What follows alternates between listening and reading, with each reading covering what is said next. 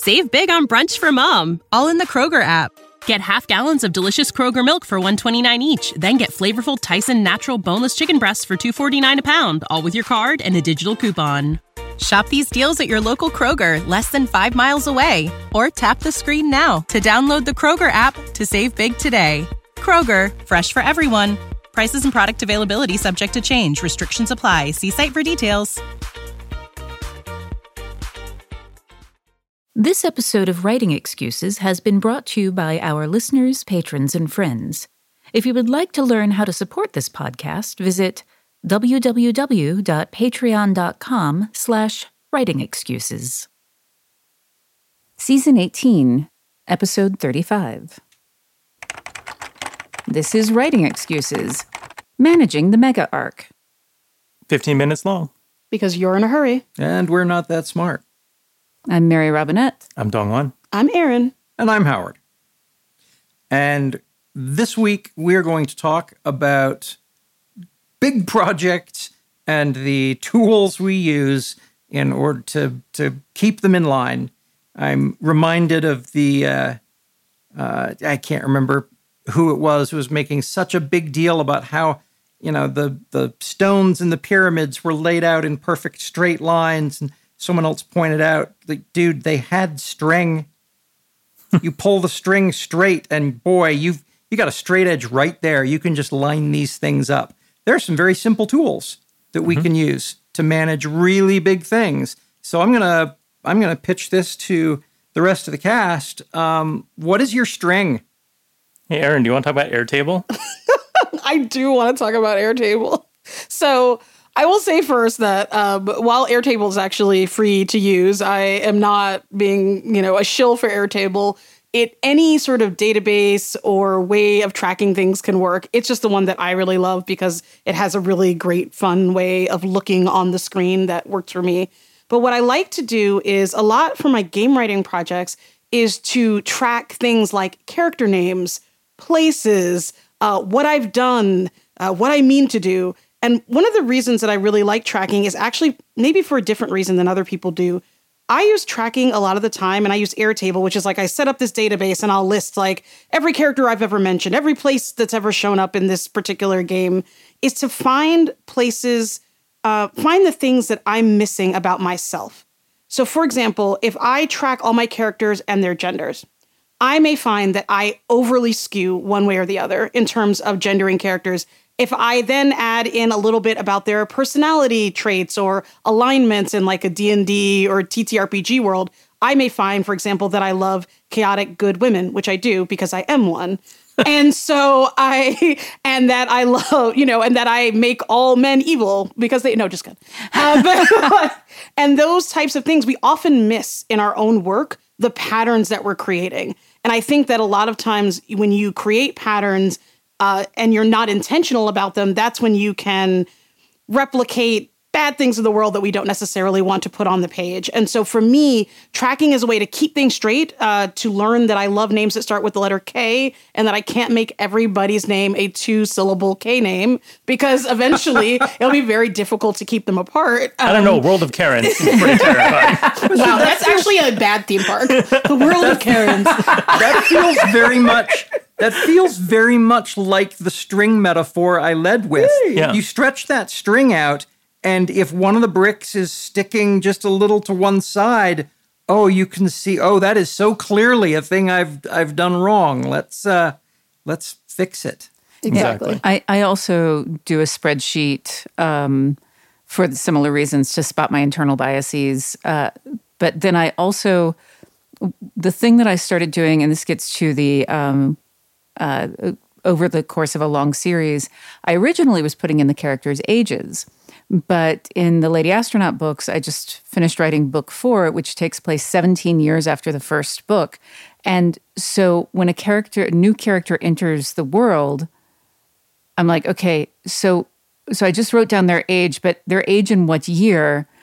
Uh, so now I write down what year they were born. Mm. Instead, which uh, which makes it much easier to track. I still have to do math, but it makes it much easier to figure out like where they, they where they are in relationship to the other characters in the book, mm-hmm. and uh, and and how old they are as the story progresses.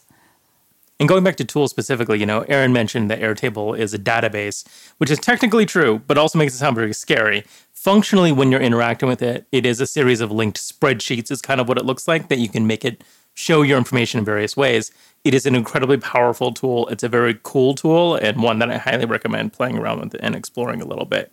If you want something slightly less hierarchical, uh, for I use this a lot for my games. Um, I use a tool called no- Notion, or sorry, not Notion. I use Obsidian, uh, which is sort of like a series of just linked text documents. Um, but the reason I really like it is it has two features. One, it has a digital whiteboard version, so you can sort of lay stuff out visually. And the other is it automatically links different documents together. Um, if you mention something in one document, it'll it'll give you a, sort of a mind map, so you can sort of see how things are connected and clustered, and that gives you a really useful way to be like, okay, this location, these characters, these plot points are all linked in this way, or so you can find connections or see where you didn't draw a line that you need to. Um, and so a lot of these tools are just different ways to visualize all the information that's in your head in a really structured way that can give you more insight into what it is you're trying to accomplish. Often we we uh, we resist tools that have a learning curve at the front of them. You, you look at it, you're like, oh, I, I, I don't have to learn to program a database. I don't want to have to learn how to format a spreadsheet. Uh, the very first planning tool that I really used for Schlock Mercenary was a, uh, a standalone wiki software called WikidPad, WikiDPad. Mm-hmm. And I always pronounced it WikiDPad because it never occurred to me that the developer was making a fun pun and calling it WickedPad. Um, I loved it because while I was typing, uh, by doing you know just a couple of keystrokes at the beginning and the end of a name, it automatically turned that name into a link for a new page, and so I could just write and and by by doing whatever those little blips were, I don't know if it was double pipes or whatever. By by doing those at the beginning of a thing, I was making a note to myself that says I'm going to expand on this later and then I'd go back on it and click it, and boom, up comes a blank page, and I can start writing again. And the the desktop version, the only me version of the Schlock Mercenary Wiki was born, and we talked about it in an early episode of Writing Excuses. And I'm not here to pitch WikidPad to you. I'm saying the tool that's going to work for you might be the tool that is the most intuitive, and maybe that's maybe that's sticky notes on the wall Mm-hmm. Uh, maybe that's a clipboard. So the the two um, like you know you'll you'll hear people talk about needing to build their world building bible and things like that and yes i use a spreadsheet to track my characters ages i use things like aeon timeline to to track um, to track the the big over you know making sure that i have actually allotted enough time for them to get to pl- from point a to point b but most of my world building um, I don't. The, my my two organizational methods are the find function, so that I can look for it in something that I have already written. Because if it's not in the document, it is not canon, and I can change it. And uh, and then my Scrivener, I have a section that's called useful links, and I just drop the links in randomly, like when after I've researched something, I will drop a link into what I've researched. And and the reason that I'm bringing this up is that I know a lot of people who feel like they have to create this very detailed document before they can start writing. And I am here to tell you that if you are uh, chaotic neutral about your organization or chaotic evil, as my case may be, um, you don't actually have to what Howard said earlier about using the tool that works for you to solve the problem mm-hmm. that you need to be solved. All I need to solve with my links is if someone says, Where did you get that? That I have someplace where I have it saved. In, I think my alignment is lawful lazy. uh, in woodworking, which is another one of my hobbies, I'm going to continue to pull extended metaphors from my hobbies. Um, there's two ways. There's the, the, the old saying that if you're a carpenter, you measure twice and cut once. Um, there's a whole different school of thought to that, right? So in this case, measure twice, cut once is very much like I'm cutting this to this exact dimension. It is going to be this size, and I've planned it all out, and you've built, you know, a cut list of like 15 different things that are exact measurements, and you have to follow that to a T. If you screw up, your whole project's going to be off, right? Um, that is how I think of very much this like world building document, where you're pre-building all these things in a very detailed way. There's another mode of thinking that I find more useful. It's a very traditional method called relative measurement, right? You have a board. You are now going to mark that board in ratio to the next thing you want to make, right? So if you have a drawer back, then that is the size of your drawer. You're going to cut your drawer front in a way that matches the size of that. It doesn't matter how big it is. You don't need to know that it's nine inches and three quarters. You just need to know it's this size. I'm marking it to be the same as that size. And so you can do that with all of your joinery and all of your pieces. And you have a thing at the end that is very beautiful and very proportional that fits the design that you wanted. But you're doing it all relative to each other rather than trying to impose this top down hierarchy on it. So if you approach your organization that way, I think for a lot of people, that can be much more intuitive and fluid and sort of take some of the stress off of having to figure all these things out beforehand.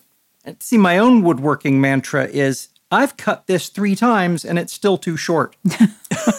then you just cut the other board to be short enough so that it fits. exactly. Exactly. Um, when we return from our break, I'm going to talk about turning my planning tools into money. Introducing Wondersuite from Bluehost.com, the tool that makes WordPress wonderful for everyone. Website creation is hard, but now with Bluehost, you can answer a few simple questions about your business and goals, and the Wondersuite tools will automatically lay out your WordPress website or store in minutes. Seriously. From there, you can customize your design, pick your brand colors, and add blocks. No custom theme or coding required. You'll get content suggestions that you can keep or revise, and with Yoast SEO built in, we automatically help you get found in search engines. From step by step guidance to suggested plugins to an AI powered help bot, our built in tools make WordPress wonderful for everyone. Whether you're a beginner or a pro, you can join over 2 million Bluehost users. Go to bluehost.com slash wondersuite. That's bluehost.com slash wondersuite. Prescription products require completion of an online medication consultation with an independent healthcare provider through the LifeMD platform and are only available if prescribed. Subscription required. Individual results may vary. Additional restrictions apply at lifemd.com. Read all warnings before using GLP 1s. Side effects may include a risk of thyroid C cell tumors. Do not use GLP 1s if you or your family have a history of thyroid cancer. If you've struggled for years to lose weight and have given up hope, did you know you can now access GLP 1 prescription medications through LifeMD? LifeMD is now offering eligible patients online access to GLP 1s, the breakthrough prescription medication that can help you lose body fat and weight. Listen to what people are saying. You just take your shot. It doesn't feel like you're on a diet. What I wasn't expecting it to do was to shut off the food noise. This was life altering. And if I can do it, I feel like anybody can do it. And here's the best part your insurance may cover 100% of the cost of your medication. So go to trylifemd.com to have your eligibility checked right now. Get started today at trylifemd.com. That's T R Y L I F E M D.com. I want to talk to you about Mountain in the Sea by Ray Nayler. This book, like I, I started recommending this book before I finished it, which is unusual for me. Um, he imagines a, a future where the sea levels have risen as they are going to. So it's not really imagining the future, but um, one of the things that he's looking at is whether or not octopi pods can be sapient. And he's got that layered on uh, with the way AI might manage fish, fishing vessels. And like there are all of these different layers, and it's heavily, heavily researched. And all of the characters are also scientists at the top of their game. So the amount of research that he had to do was huge, but it feels pretty effortless on the page. So if you want to look at like what the end result of some of these these tools that we're talking about are, um, and you want just a really good read that's very thought provoking, I, I highly recommend Mountain in the Sea by Ray Nayler probably the single most profitable thing uh, Sandra and I put together for Schlock Mercenary was the Planet Mercenary role playing game. And I have a PDF of the Planet Mercenary role playing game on my desktop that I refer to all the time so that I can get my world building details right.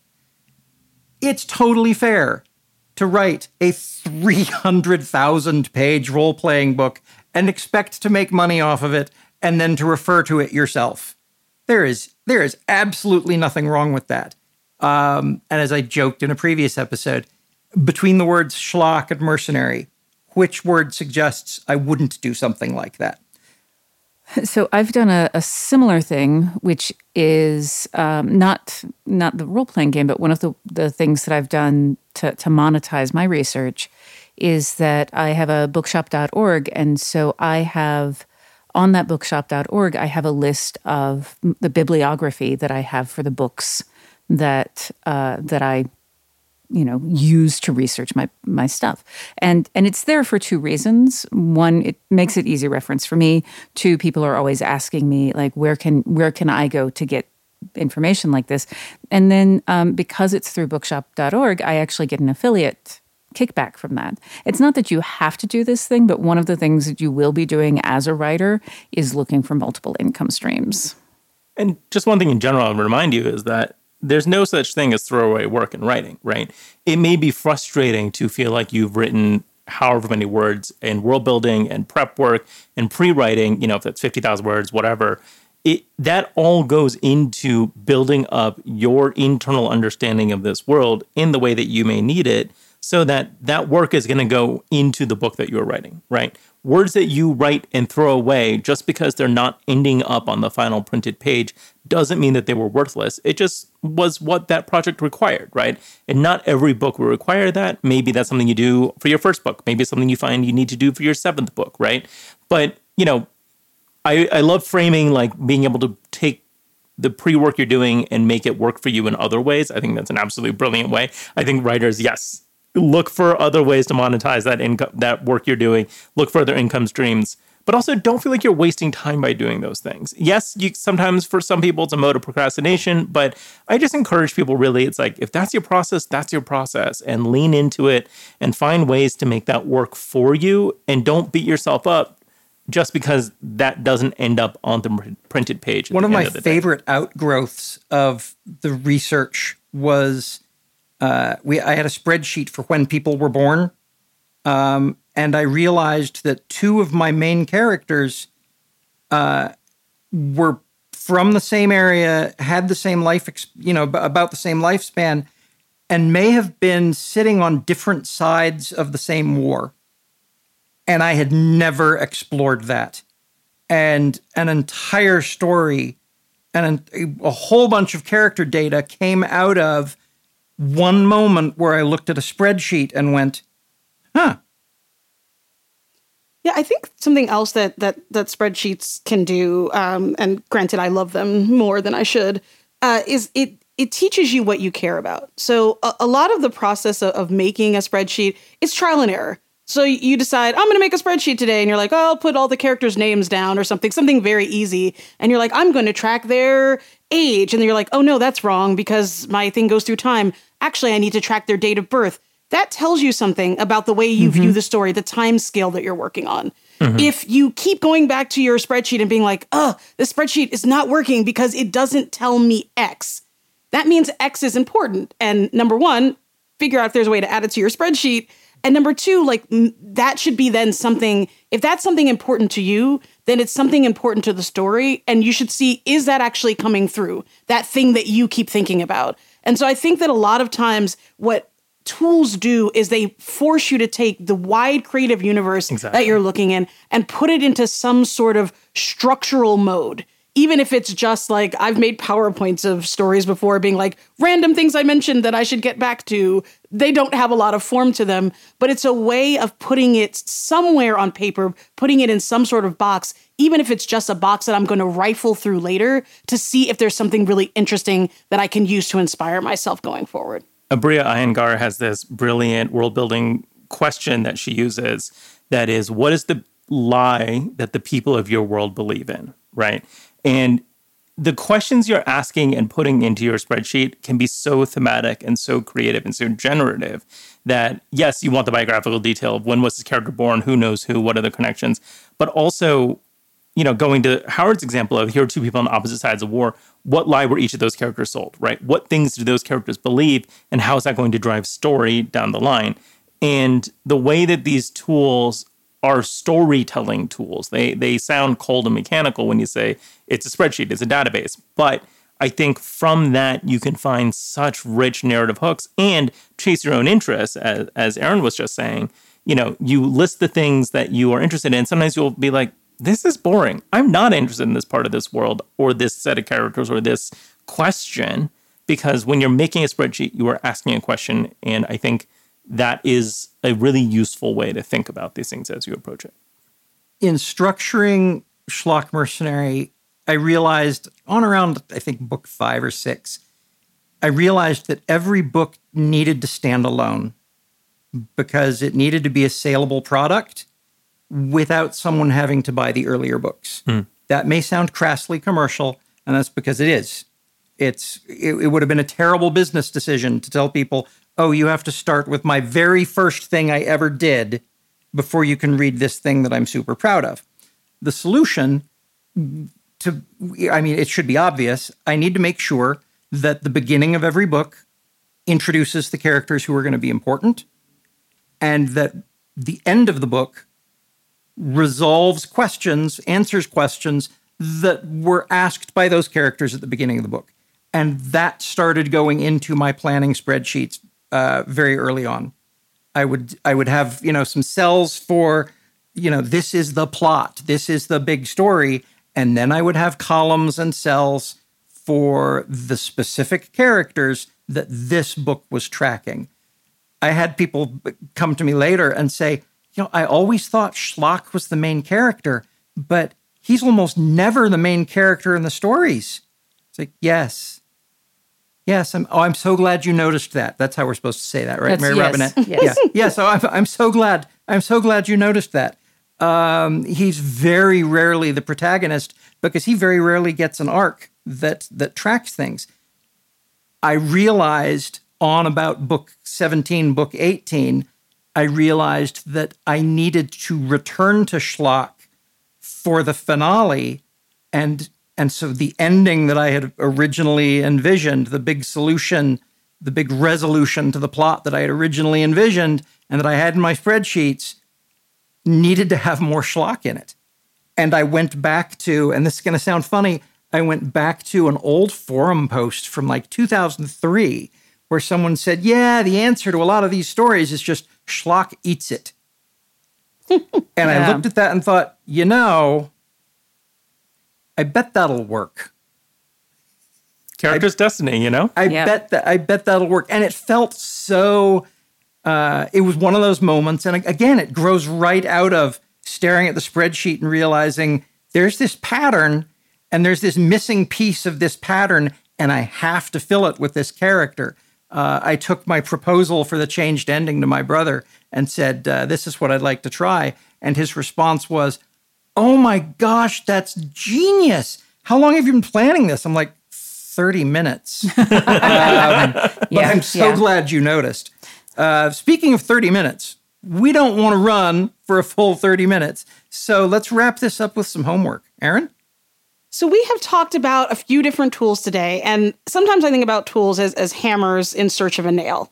So the homework is for you to actually find what are the nails within whatever story that you're working on.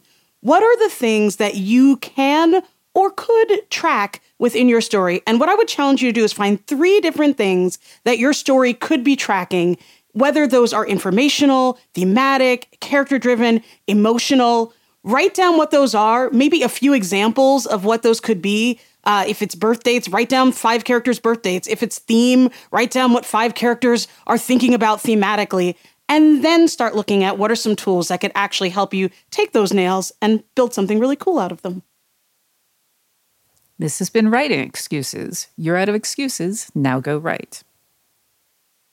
We are now offering an interactive tier on our Patreon, found at patreon.com slash writing excuses, called Office Hours. Once a month, you can join a group of your peers and the hosts of Writing Excuses to ask questions. Writing Excuses has been brought to you by our listeners, patrons, and friends. For this episode, your hosts were Mary Robinette Kowal, Dongwon Song, Erin Roberts, and Howard Tayler. This episode was engineered by Marshall Carr Jr., mastered by Alex Jackson, and produced by Emma Reynolds. For more information, visit writingexcuses.com.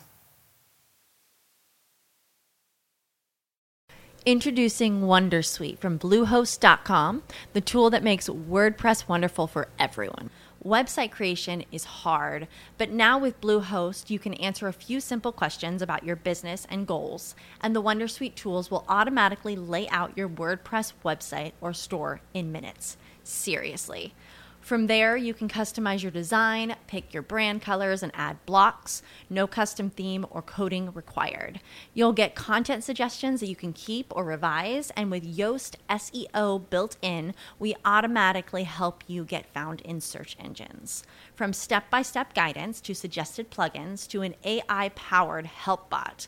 Our built in tools make WordPress wonderful for everyone. Whether you're a beginner or a pro, you can join over 2 million Bluehost users. Go to bluehost.com slash wondersuite. That's bluehost.com slash wondersuite.